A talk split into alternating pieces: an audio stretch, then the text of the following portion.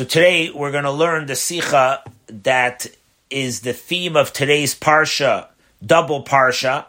This week we're going to be reading Parsha Chukas and Balak. The theme of these two Parshas we're soon going to learn in greater depth. We're going to see the significance of what the theme of each Parsha is and the connection to the 12 and the 13th of Tammuz. This month is, we're now in Tammuz.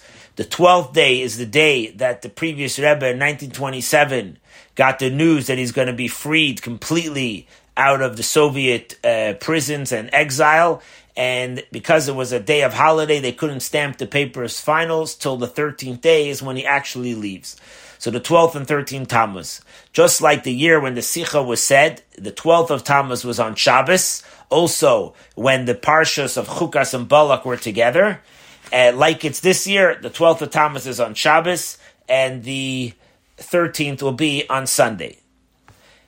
Now, the Rebbe begins with a, a well-known quote from the Shalah.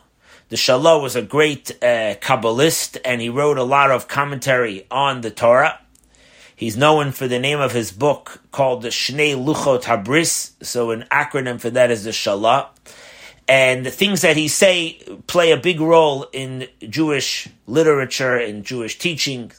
And he said that all holidays of the year, even if it's just a rabbinically instituted holiday, have a connection to the weekly Torah portion.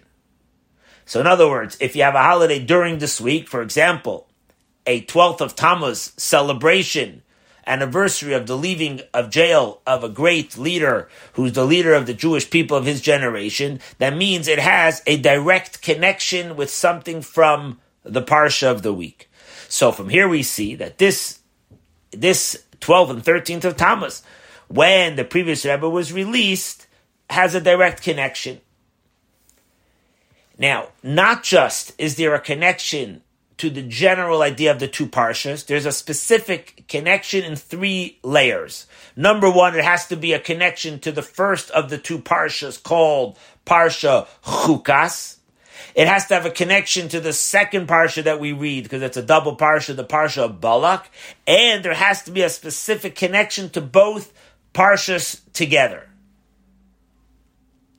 because when you read two parshas together in one Shabbos, that means the fact that they're read like they're actually read like one big parsha.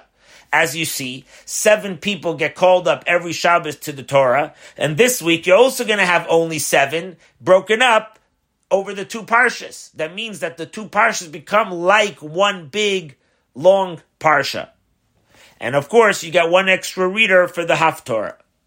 And another point, that it's understood that in, in, in addition to the connection of each parsha separately, there has to be, in other words, we must say the fact that it's read through the seven readers, meaning it's one long parsha, there must be a direct connection to both of them together, especially in a year when we read them both together.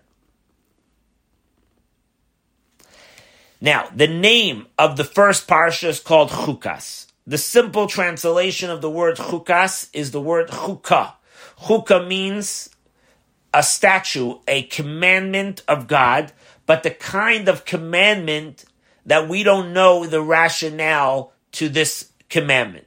There's different kinds of commandments. We have commandments that are very much self self understood. You wouldn't even technically need to have the Torah to tell you those laws, right? Honoring your parents, not to steal, not to kill. These are obvious laws that are completely rational. So another category of mitzvahs called edus. Those are mitzvahs that are testimonial, like Shabbos is a reminder that God rested on this day. The holidays are mostly reminders of specific events.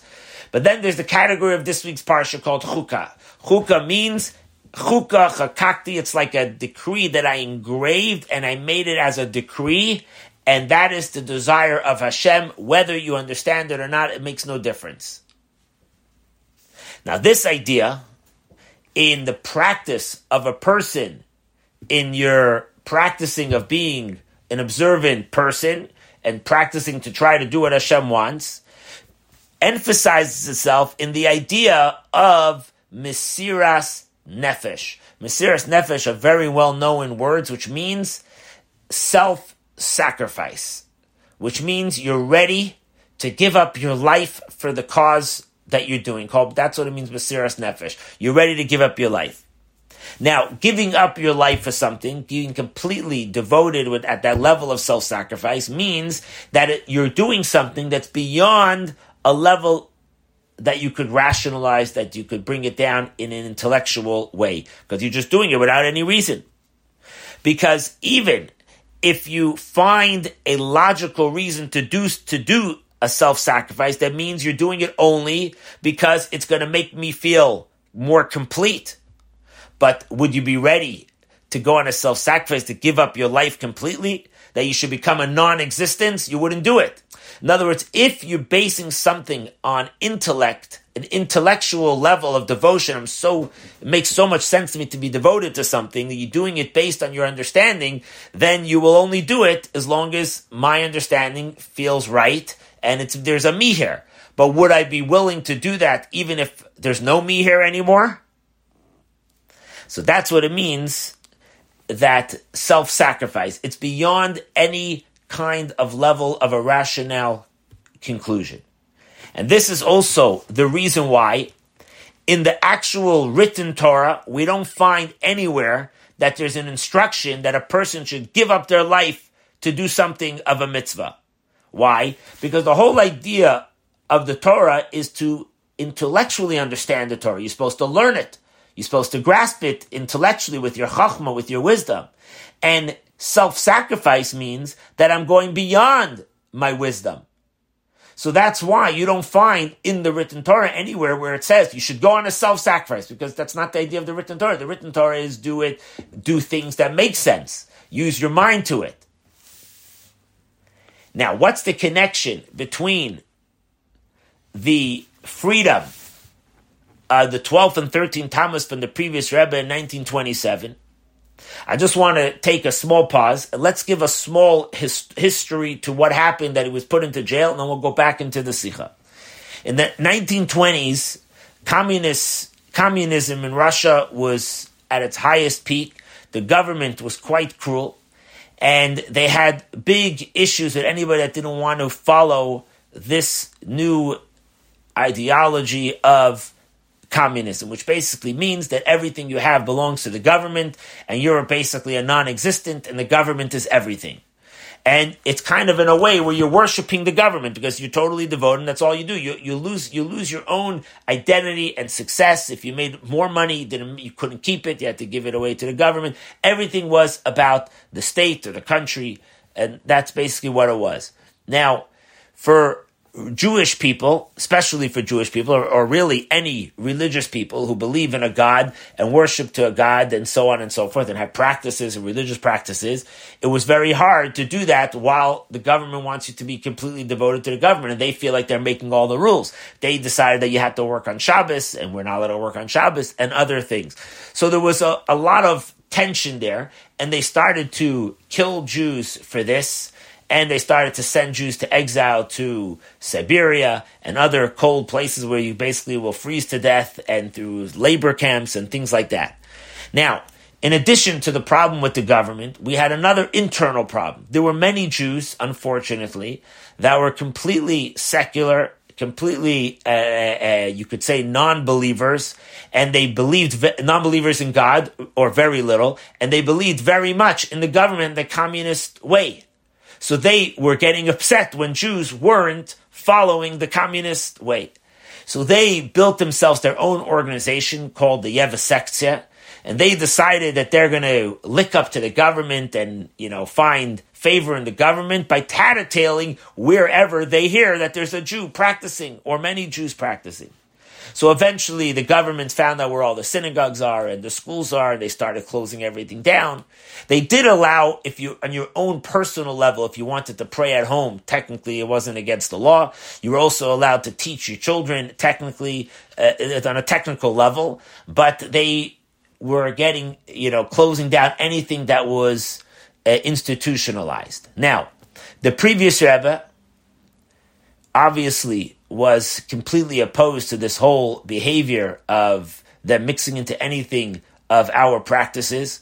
And pretty much he stood as one man alone that went fully against the government. In other words, he took on the fight that he's going to keep Judaism alive. It wasn't about being against the government. It was the focus was about keeping Judaism alive. Now, how did he do this? He started to orchestra that all yeshivas and all cheders, which meant underground uh, uh, uh, schools for children, should continue, and they should move into basements and into hiding places.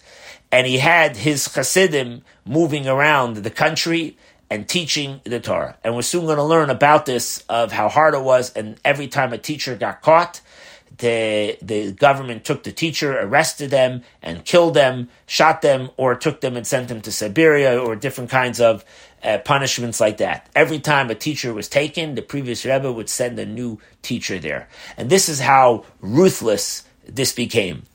Dozens and dozens of Hasidim and messengers, soldiers of the previous rebbe's underground uh, network of schools, were being caught and being killed. There were at one point, when he was arrested in 1927, there was approximately 300 underground schools going on, hidden in basements, in cellars, in attics, wherever possible, going on throughout the country. So that's a tremendous network. He was also making sure that there should be women's mikvahs that should be operational so that women can go to a mikvah. And he also had um, uh, schools for rabbis to learn how to be rabbis, to be educated. He also had uh, schools going on for people to be shachtim, to be able to shecht and slaughter the kosher animals so that people should actually have kosher food to eat. So this was all going on, and eventually this group of Yevsektsia Jews eventually got the government to arrest him, and it, it's all written up by the previous Rebbe himself, wrote up a diary of his whole uh, imprisonment uh, time and eventually he was freed from there, as we're going to learn more soon as in, in this sichas. Let's continue. So what's the connection of the 1213 Tammuz, of this release of jail celebration to the Parsha of Chukas? Again, Chukah means the kind of commandment that's super rational. We don't have any rational to it. By the way, what is this super rational commandment in today's Parsha? It's basically the mitzvah about the red heifer which means that anybody that becomes impure, especially through, let's say, contact with a corpse, you become impure. So one of the ways of becoming pure, in addition to going to the mikveh and all the processes that you would become pure through any kind of impurity, certain kinds of impurity, you needed to have a red heifer brought as an offering. The red heifer was slaughtered, it was burnt, and the ashes of it would be mixed in it with water, and they would take these ashes and they would sprinkle it over the person that was impure. That's how you became impure. What's the rationale to this whole thing? We don't know.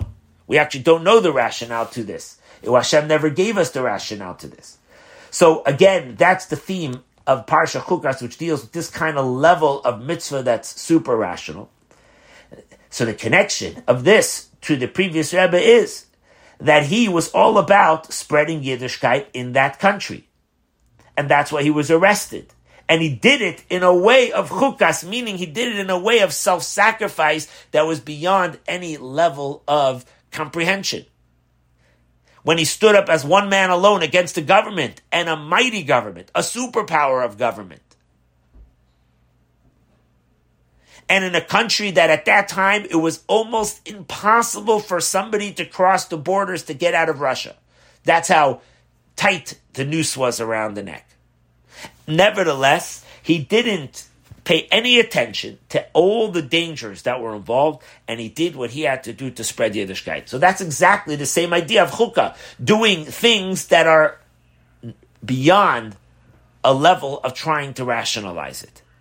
Now, the name of this week's parsha, to get more technical, is not just as the first words of the parsha, Zois Chukas that it would be called the we, the, the chukah. It's the super rational commandment of the whole Torah. It's called just chukah, which refers to the red heifer, which that's what it speaks about, as we said in this week's parsha. And the word chukah itself means that it has no rationale to it. Therefore, even on this irrational commandment, King Solomon, who's known to be the wisest of all humans, he said that on all the commandments of the Torah, I was able to explain a rationale to it, except for the one of the red heifer. It's the only one I just have no comprehension of it. He said it is a wisdom. It's a, it's, there's wisdom to it, but he said it's way far from me. I can't grasp it. And that's why it's called, in the sort of parsha is called chukah. But when you look into the Torah, it says, Zois Torah. This is the chukah of the whole Torah. Because it's specifically this mitzvah over any other mitzvah that's the most highest kind of level mitzvah that has no rationale to it. That we, we don't know what it, what it is. And that's why the parsha is called Chukas, not Chukas HaTorah, because we want to emphasize that even super rational commandments that are beyond our intellect, as an example. The Rebbe doesn't say it here, but we know we have examples of kosher, eating kosher. We don't know the logic exactly why we have to eat it, so it's also, but you could try to find some kind of, you know, rationalizations to it for it and nevertheless you're supposed to do those mitzvahs also because even though I don't understand it. But even this mitzvah specifically, the red heifer is on a level that has no place. You can't grasp it. There's nothing to hold on to because it's completely irrational. It just doesn't make sense. There's nothing about it that makes sense. So it's this mitzvah of chukah that a Jew fulfills with a complete nullification and devotion to Hashem more than you could see this idea of devotion in any other commandment in the Torah. Now, the same two that you ha- like you have these two kinds of levels of irrational commandments, ones that are technically eventually you could understand and some that you can't at all, like this one. We find also two levels in the way a person could go on a self-sacrifice. There are those kind of levels of devotion in a self sacrifice that you can make a calculation, even a holy calculation. But it's a calculation. For example, you could say to yourself before you're ready to go on a self sacrifice, you could say that let me look into the code of Jewish law and let me see, am I obligated to give up my life for this? That's called Chukas HaTorah. That's a statue, but it's of the Torah, meaning it's connected with thinking as that's what the idea of Torah is. So, in other words, even though I'm ready to go on a self sacrifice, but it's based on a source that I'm now going to do it. The higher level or another level of self sacrifices that you make zero calculations to it.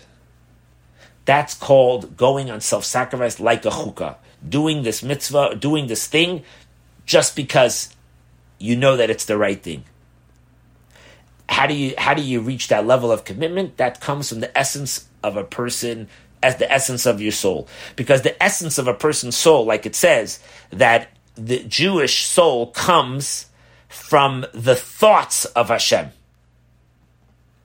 In other words, that's how far back we go. Machshavtin shel Yisrael, kad davar, comes before everything.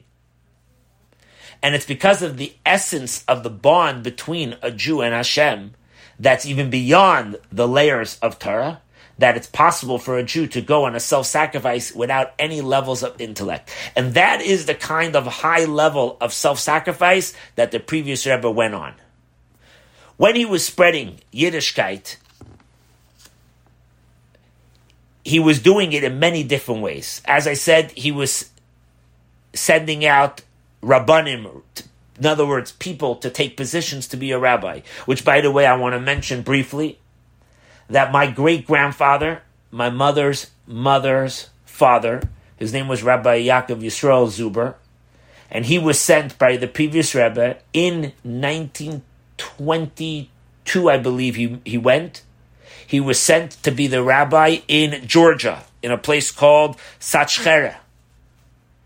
That's where he that was his post. My grandmother, may she live long and be well, she was born there in Georgia.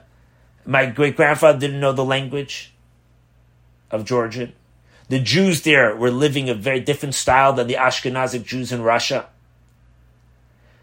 And he needed many times to write letters back to the previous Rebbe to ask him how should he conduct his life. Over here, they do things a little bit differently. Pesach, they eat foods, foods based on the Sephardic traditions, and he's brought up differently. And he told him that he should rule laws while he's there. He should rule the laws the way the Sephardic rule, like the Beis Yosef from Yosef Karo, from his Shulchan Aruch. And he was the he was the rabbi, he was the shochet, he was the balkore. He gave the sermons. He actually was involved in building a mikveh there. And the government said communism reached also to Georgia, not as ruthless as in Russia, but still. And they said, How could you build a mikveh over here? And he said, No, no, no, no, no, this is not a mikveh. He said, This is a spa. He convinced them that it's a spa. And it worked, the plan worked for a while, but eventually they caught on that it was actually a mikveh. And they arrested him for a couple days. He was in jail until he came out and then they had to change the, the whole system how they're going to work. And many, many issues of sacrifice there, and he was there till approximately 1930. And by the way, in 1920, he before, uh, sorry, in 1930 when the, uh, sorry 1927 end of 1927 the previous Rebbe got out of jail before he ended up leaving Russia he went to visit his father's resting place in the city of Rostov in Russia and my great grandfather traveled there to meet him there because that was the only place they were able to meet him there kind of quietly without anybody bothering and the previous Rebbe encouraged him that he should get a position to be a rabbi in America he said, It's time you go to America. Too difficult for you to live here. And we have many correspondent letters with the Hasidim in America, where they were trying to get him papers to move here, but America didn't have good uh, Russian diplomats here at the time, and they couldn't they couldn't get their papers to America. And eventually, he ends up moving to Sweden where he became there was a shoulder that was a, that needed a rabbi, and the previous rabbi sent him there. It turns out he was there until 1948, and he became a, a safe haven for many Holocaust survivors, including the previous rabbi that escaped through Sweden to get to America. So he was able to be there. My grandmother brought him the food there when she was a young child to the hotel. But the point is, is that he was he was one of those examples of rabbis that were sent to places. He happened to survive, thank God. So again, back to here, the previous rabbi sends out rabbanim. He sent out shochtim to be the ones to slaughter the meats in places where it was missing these positions. Established mikvahs, made yeshivas there for older boys, for younger boys, and for young children, etc. But what was the main issue that the government actually arrested the previous Rebbe? That was not so much for his spreading Yiddishkeit in a general way for adults. The main thing that the government found that was offensive to them was setting up educational institutions for children. And even though there were so many dangers involved over here, the previous Rebbe did not look at anything and he did it with an unbelievable devotion. Now, one could ask a question. And the Rebbe is asking this question, he says. You could say like this. It's true that it's very important to be involved in spreading Yiddishkeit.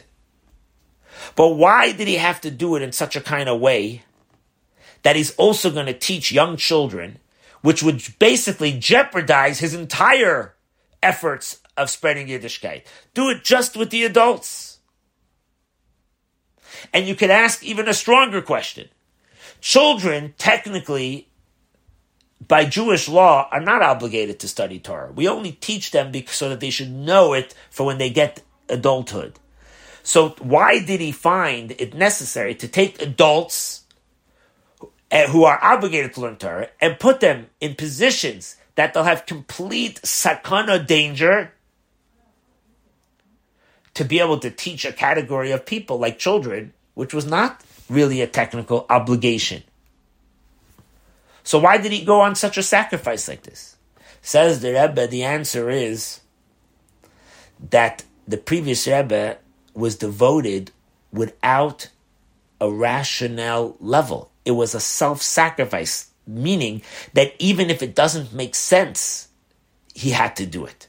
Why? Because he was the Nasi Yisrael. It's in today's uh, Chumash, in the Rashi.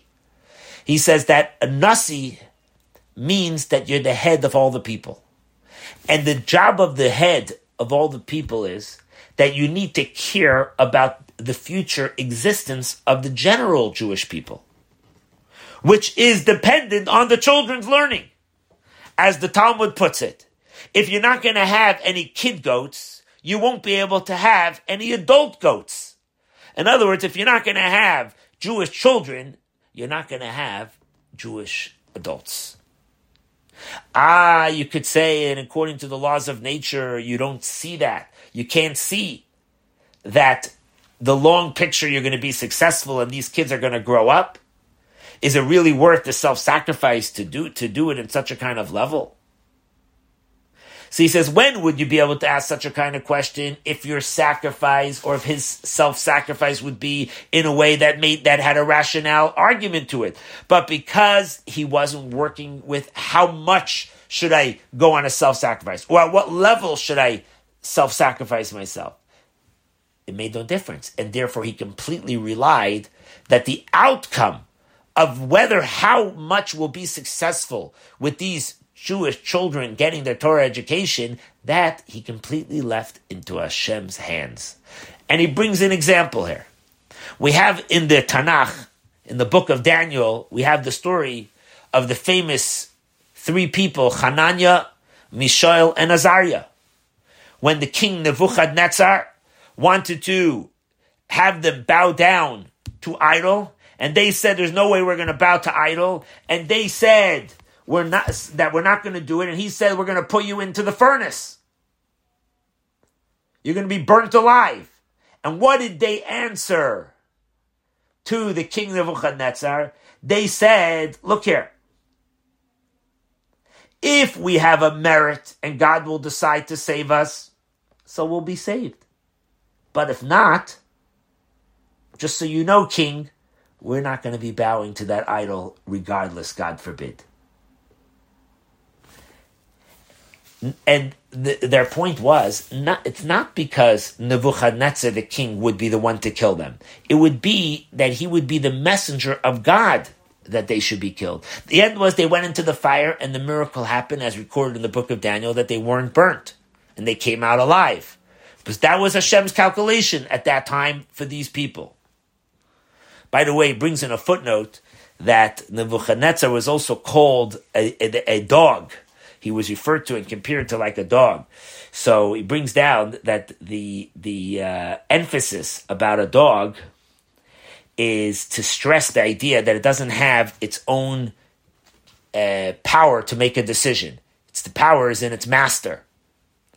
So Nebuchadnezzar, you're only the pawn that Hashem will either do it this way or do it that way. It's up to God.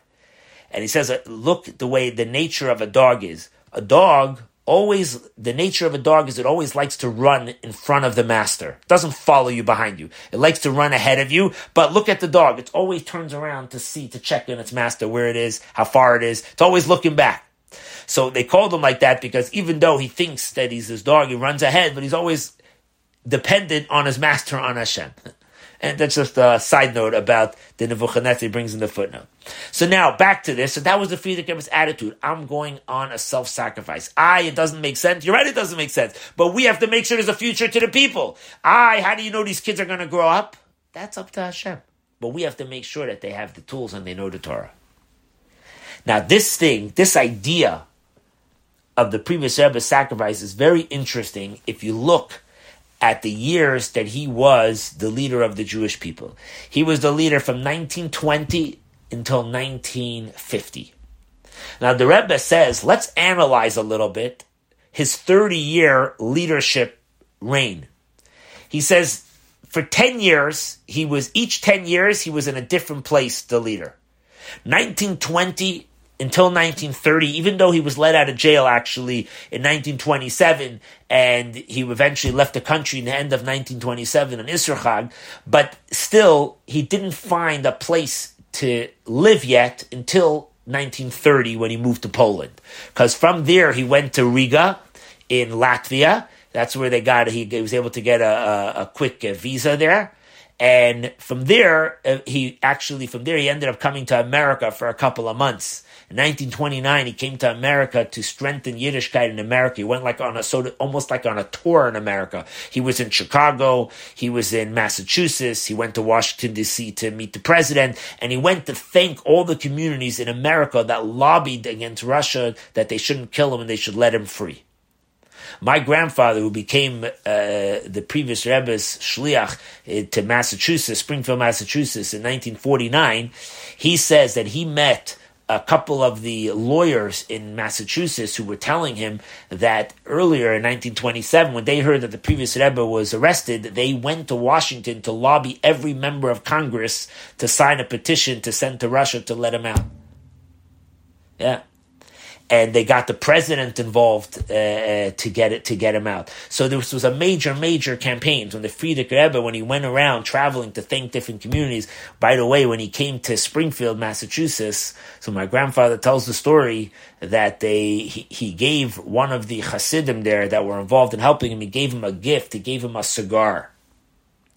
That's a game. I guess it was popular than the cigars. So he gave him a cigar as a gift. So when my grandfather became the rabbi there, this Jew said to him, he said, listen, you know, you're the new shliach here. You could have the cigar. I'm going to give it to you. So he kept it from 1929 until 1949, uh, uh, and he gave it to him. And my grandfather said, a cigar from the previous Rebbe. When am I going to smoke this thing? So he said that it says in the Talmud and it's brought down in the Code of Jewish Law that when Mashiach comes, there's going to be a big meal. Uh, it's going to be a big meal, and at this meal, you're going to have the Leviathan, and you're going to have the famous Shor Habar, the big ox. And there's a whole medrash about this that the Leviathan's going to shecht it with its uh, with its uh, um, with its fins. Anyways, so he said at that meal, when everybody's going to be drinking wine and have this Leviathan and this special meat, I'll smoke my cigar at the Mashiach meal. So every day he would wait, when is going to be the time that I could join this meal and with the Mashiach meal? But you understand the point of the, of this devotion. And it turns out that when he went back, because most Jews were living at that side of the world then, and eventually he settled and moved into Poland because that's where there were, you know, thousands of Jews living, or hundreds of thousands of Jews living in Poland, so he felt that he could there best spread Hasidus in a place like that. So now let's understand this. The first 10 years, what was the main ambition that he was uh, uh, devoted into in Russia? It was all devoted in a way of keeping Judaism alive, and it was dependent literally on your life it was mamash a sakana nefashis. So it was literally a level he could have been killed any day. The second 10 years when he was in Poland, he was in a country that there were many, many brother Jewish brethren there. And it was a perfect place to spread Hasidus in an unbelievable broad way. There were hundreds of thousands of Jews. But there were still limitations. And the reason for that was, and he quotes here the verse, he borrows the verse from in Genesis, in the story of Joseph and his brothers. The verse says, Vayikanu by Achiv. His brothers were jealous of him, of Joseph. And the, the verse says that the Aviv, after Joseph told the brothers his dreams, they were jealous of him, and their father guarded his words. In other words, he kind of protected him. So the Rebbe says that in our case, who's the Yosef? The previous Rebbe's name was Yosef. And in Poland, it was a situation. There were many religious Jews. I believe that's what he's referring to, who there was a certain kind of jealousy towards him. But Va'aviv, our, the Father in heaven, protected it. And Hashem made that even over there, he should be able to be successful in a way of self-sacrifice. And the things that he did to be able to spread Yiddishkeit, even that country, was an unbelievable determination at the level of self-sacrifice beyond a level that would make any rationale sense to this. So that was the second 10 years, from 1930 to 1940. 1940, end of 39, and as the war started, he finally gets out in a miraculous way, and he moves to what we call the Chatzi Kadur Hatachtin. Loosely translated, it means the lower hemisphere. But what it refers to, to the parts of the world, that's where all the Americas are. South America, Central America, North America, right? Canada, United States, everything, all that parts of the world. So he moves now over the sea to this part of the world. And what was the issue with bringing Yiddishkeit to this side of the world? Because in America, it was, it was, there was a feeling of an attitude that America is different. You move to America, this is not the place where we're going to be religious. It's not the place where we're going to practice Yiddishkeit and so on and so forth. Over here, God forbid, you could think that God that you don't have to do this here. Now, to stand up against this attitude is already a whole nother level, and you need to be completely devoted at a, a self sacrifice for that. To be able to be so devoted that you're going to show that America is no different, and we're going to bring Yiddishkeit here too. As a as a side note, my grandfather once told me. You have to remember, my grandfather came to 770 when he was 14 years old in 1941. He arrived before the Rebbe came, between the previous Rebbe and his son-in-law, the Rebbe. That's my grandfather came just before the Rebbe arrived. He was there at 770's front door when the Rebbe came with the Rebbitzin to his first time to 770, and came out of the burning fires of Europe. So my grandfather says that he heard that on the boat when the previous Rebbe was coming to America, he asked for a map and they brought him a map, and he opened it up, and you were able to see New York, New Jersey, Pennsylvania, Massachusetts, all the states hovering around. And he asked for a pencil, and he circled each place where he's going to set up a yeshiva there, a Jewish day school. And when he got off the boat, the, fir- the first day when he arrived, he started a yeshiva. And eventually, that's the way it started. My grandfather was only 16 years old. He barely knew how to learn. The previous Rebbe called him into his office and said that we need you out in the fields and I need you to go open up a Jewish day school. Imagine that. Call over a 16 year old kid today, say, You're done with your studies, you're going to open up, here's the keys to a city and go open up a Jewish day school. He started the Jewish day school in Pittsburgh, Pennsylvania. Two years later, he was called in to open a Jewish day school in Buffalo, New York. First in Bridgeport, Connecticut for a short while, and then to Pittsburgh and Buffalo, and then eventually to move to Boston and get married. And then he moved to Mass Springfield. But you, are just showing you this is only one one case that I'm sure telling you firsthand. But there was hundreds of such cases. Now, all these three periods of 10 years, each one of them, he had the same strength of devotion to keep Yiddishkeit alive. Now, obviously, you can't compare the self-sacrifice of the later two 10 years than to the first one. Because the first one was literally at life or death. And not just that. When the Rebbe, when the previous Rebbe put his life in danger, he also put in life those people that he was sending out to be teachers in Russia. Now, imagine this. By the previous Rebbe, when he went on the self sacrifice, when one teacher was taken away, he replaced him with a another teacher which went into the same danger of the front lines. And to do that, to send a student on self sacrifice, is a greater pain that it takes to go on your sacrifice yourself.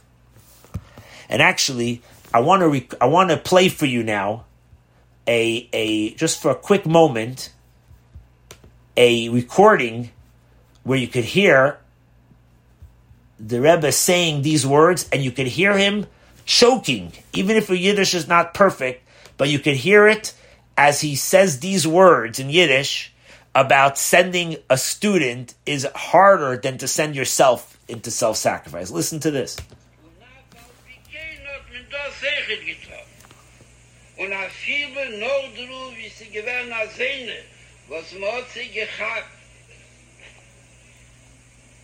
hat sie verschickt, dort Verschickung a jene von den Moli nach Duho. Der Chanani, Mischol, war sagt, die wollten sie echt nicht.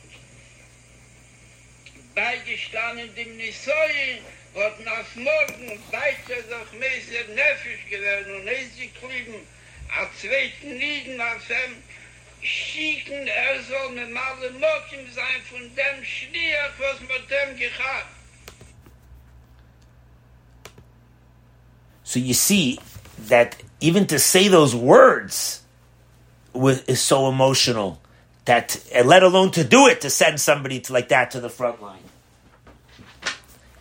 And more than that, there were those that obviously never came back. And this was all in the first 10 years. On the other hand, in the second 10 years, 1930 to 1940, was, was also super difficult. Because to deal with answering your own brothers, in other words, the people that are also observant and practicing of Torah, that they should tell you things where they try to get you to stop doing what you're doing. Why are you doing it like this? Why don't you do it like that? And nevertheless, you're going to continue. In a certain way, it requires even a deeper self sacrifice to continue doing what you're doing. And then going to the third level in America, actually, in a way, is even a deeper level of self sacrifice. Why? Because in America, everybody's laughing at you. Here, you're going to do this? Are you kidding? So the skeptics in America was even another level that you had to overcome it and, you know, just continue going and be strong. And nevertheless, you find that the Rebbe was not content the way people were telling him. Just be comfortable that you have your own synagogue, you have your own shul, you have your own four cubits. You know, you you you you, you survived yourself. Why do you have to go uh, take over the whole world that everybody should recognize Hashem and do Torah mitzvahs? And he did it all in the same level of devotion in all three different kinds of challenges. Now, normally in the laws of nature, it's not possible for a person to be so devoted on all different kinds of fronts. Because even when whatever you're devoted in, you have a certain inkling to that, you know, style of focus that, that here. But here he had to deal with all different fronts.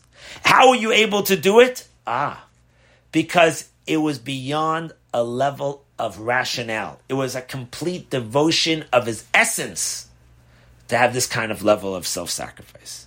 Now, this is all the connection to the parsha of Chukas. Now, what's the connection to the parsha of Balak? Who was Balak? Balak was a Gentile king. He was the king of a country called Moab. He was Melech Moab. Now, it says in this week's Parsha, and the Chazal, the sages tell it us in many places, that Balak was the greatest anti Semite, the biggest anti Semite that existed, more than all other anti Semites. Why do we say that about him? because he wanted to harm Jews, even though there was zero rationale and there was no base at all for any reason for him to want to attack the Jews. The Jews had zero interest in his land. As a matter of fact, we had a commandment from God. Moshe told us that God told us, do not distress the people from Moab. Hashem said, Al tiskar b'mochama, do not provoke the Moabim people into war. So we had no interest in any level. And not just we had no interest, we were told not to go there even. What was his problem with the Jews? He just couldn't stand the existence of the Jews. And more than that, even after he saw that he himself will not be able to take down the Jews. What did he do? He went through great levels of exertion, as it's in today's parsha, to bring down a second person to help him to bring down the Jews. He went to hire the prophet, the Gentile prophet called Bilam, to be able to curse and harm the Jews. Now, what you just see heard now in Parsha Balak is exactly what happened by the arrest of the previous Rebbe. He was busy spreading the Torah. And as the previous Rebbe writes, that as a matter of fact, he says what we were doing was actually permitted according to the law of the country. Because the law of the country, as we mentioned before, you were allowed to do Yiddishkeit to yourself, you were allowed to teach it in small groups. In other words, the basis of what he was doing was a permitted thing. But it was concussion from all these other people, and unfortunately Jews, that they made up all these claims that he was a traitor of activities against the government. So it was, why were these people doing this? Because for no good reason except for the fact that they hated the fact of somebody being a religious observant Jew following the laws of Moshe and Israel. And that's how they made up these things that that's against the, the country. There was no reason. What bothered them that this person was teaching Torah and doing Torah mitzvahs? Nothing other than the comparison to like a Balak. For no good reason, just had this hatred in him. They couldn't tolerate a, a, a religious Jew, and they went in all these great lengths to bring him down. Now, what was the end? Let's go back first to the Parsha. The end of the story of the of Balak and the with his prophet Bilam. Not just was Balak not able to fulfill his plan, which was utterly as he said to Bilam, "Help me to curse this people." On the contrary, him hiring Bilam ended up that Bilam couldn't say curses, and he ends up giving blessings. Turns out to be the biggest blessings that we have. And that transformed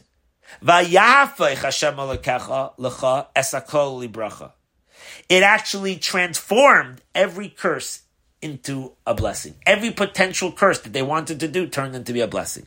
So too it was by the previous Rebbe.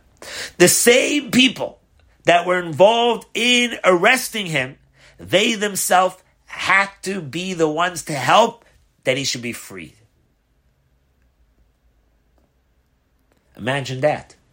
They were the same people that had to be involved to get him to, to free him.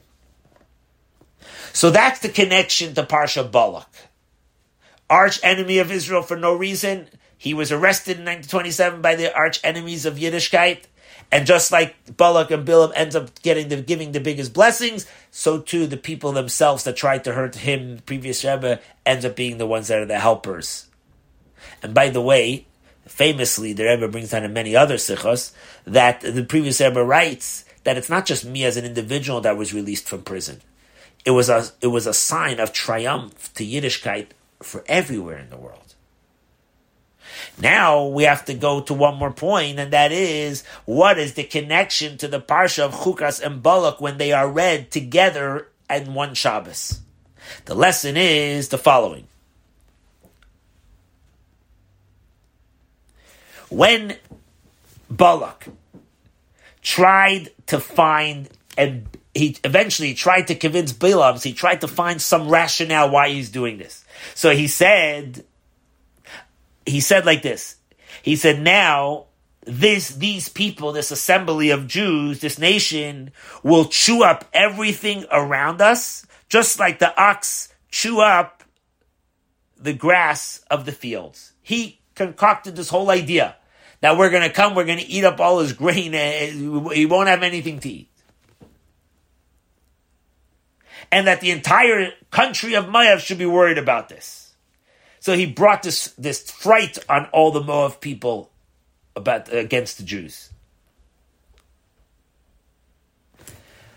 So his hatred on the Jews was in a way of Chukas and Balak mixed together. It was in a way that had no rationale to it. So it was like chukas. But more than that, not just that it, it had no reason to it, it's actually the opposite of what normal intellect would tell you to try to harm these kind of people. Because it was clear that you're not going to be able to fulfill your mission to hurt them. And like we find in the story of Balak and Bilam, that Bilam, who knew very well that he will not be able to fulfill the mission to curse the Jews. Because being a prophet, he heard from Hashem. Hashem said, do not curse these people. You cannot curse these people because they are blessed people.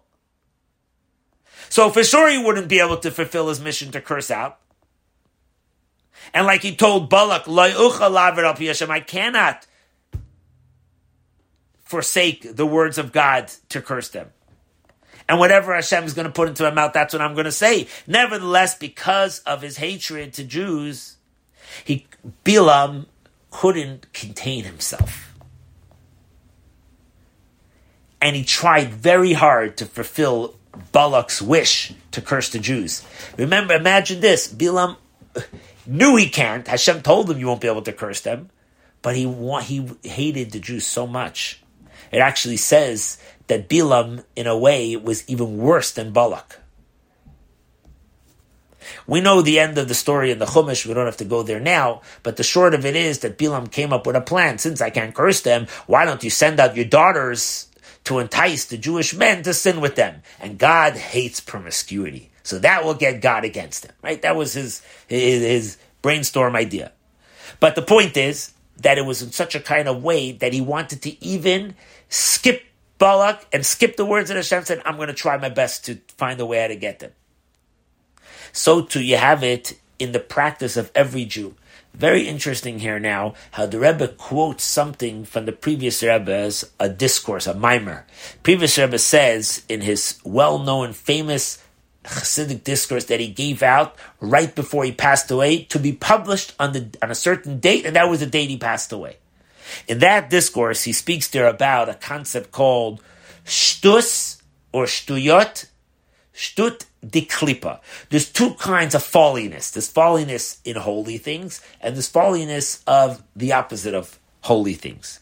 Meaning, when you say there's a falliness of the opposite of holy, what you're saying is that it's not just higher than intellect, it's lower than intellect.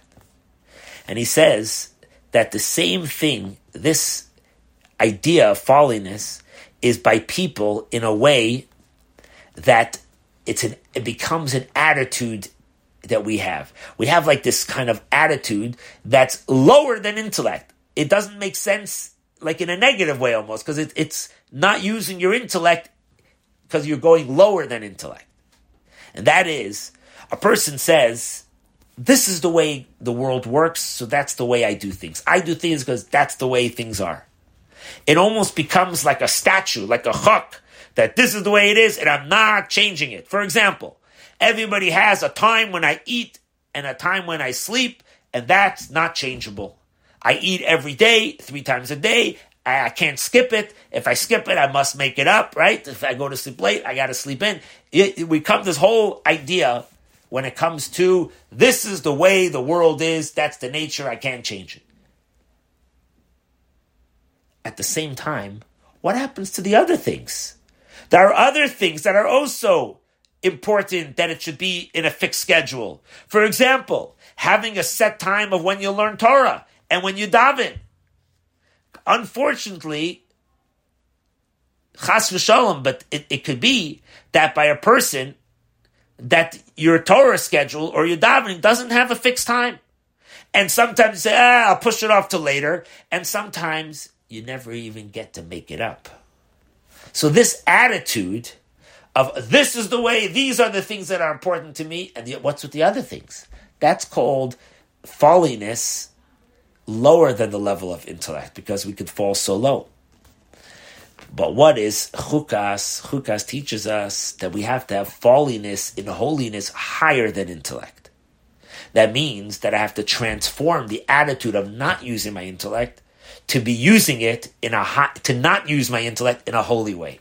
In other words, not using your intellect in a negative way means, oh, these are my food and my sleep. That's essential. I'll never miss these things. But learning, that's not as important. So that's called not using my intellect. I'm not rationalizing. I'm not making sense of what I'm saying. I'm just saying I'm not going to do it. I'll push it off. It's not as important. Say to yourself, it's not as important. In other words, that I'm now going to start to do it even more often than just my fixed time. So you're going higher than intellect instead of lower than intellect. Now, this is the way Chukas and Balak combine these two ideas higher than intellect and also in a way that makes no rational sense, Balak. And this is what happened to those that were against the previous Rebbe. As it's known from the previous Rebbe's diary, that there was a man named, and over here in the Sikha, for some reason, the Rebbe only puts the man's initial name. The Rebbe was so careful when he quoted a negative thing about a person, especially a Jew. But in the previous Rebbe's private diary, it says his full name. The Jew that arrested him, there were two Jews that arrested the previous Rebbe. Their names were Lulav and Nachmanson. Now, Lulav was one of the two Jews, and he says here, Lamed Dat. It doesn't say his full name here. So, but Lulav, as it's known, that he was one of the two Jews that arrested the previous Rebbe, and by the arresting, he wanted to carry the previous Rebbe's bags. And why? What, what was his rationale? Why should he hold? He's arresting the man, and he wants to hold the person who he's arresting. He wants to carry his bags for him. So he said to the previous Rebbe, he said, while he's arresting him, he said, Chasidim, stay Chasidim. My grandfather carried your grandfather's bags, so I want to have the honor to carry your bags. Imagine this kind of language.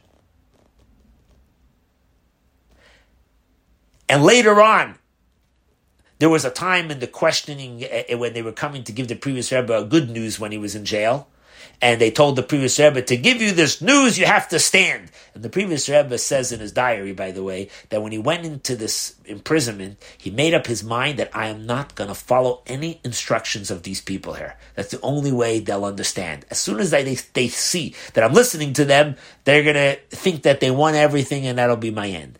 So he didn't listen to them. When they told him to stand up, he said, I'm staying sitting. They said, You have to stand to get this news. He said, I'm staying sitting. And they said to him, If you don't stand up, we're going to hit you. And he said, No. And they took uh, the back of the, the revolver and they hit him in the jaw, which caused him a lot of pain for a very long time. But in that discussion, when they were trying to get him to stand, Lulav said to him, he said, Rebbe, why don't you stand up? So you see again, he calls him Rebbe. He recognizes him that he's the Rebbe. We had a similar story to this by the Frierdiker Rebbe, by the way, he the previous he was the sixth Rebbe from Chabad. The second Rebbe of Chabad, the Mittel Rebbe, was also once put into jail for, for also for a whole story with the Yiddishkeit in Russia, or an earlier different different uh, story. But over there also, the Mittel Rebbe said in the courts, he said that this man who's accusing me for this, he's calling me Rebbe he slipped in his mouth.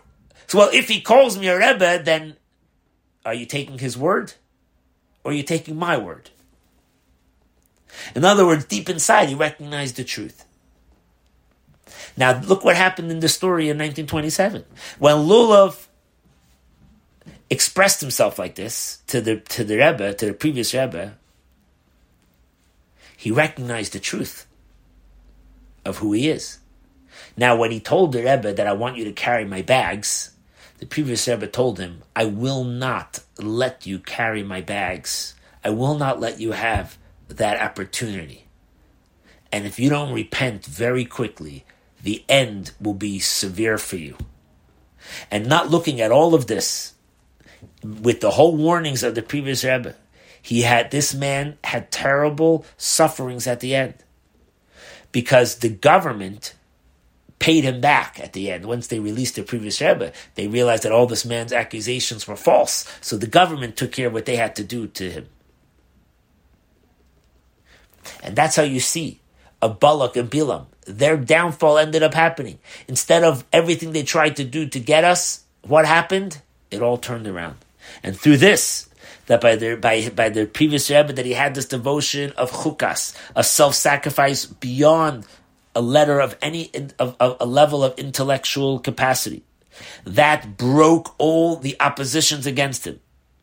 Like we're going to say in the Haftorah tomorrow, that uh, this Shabbos, that all the enemies will disappear.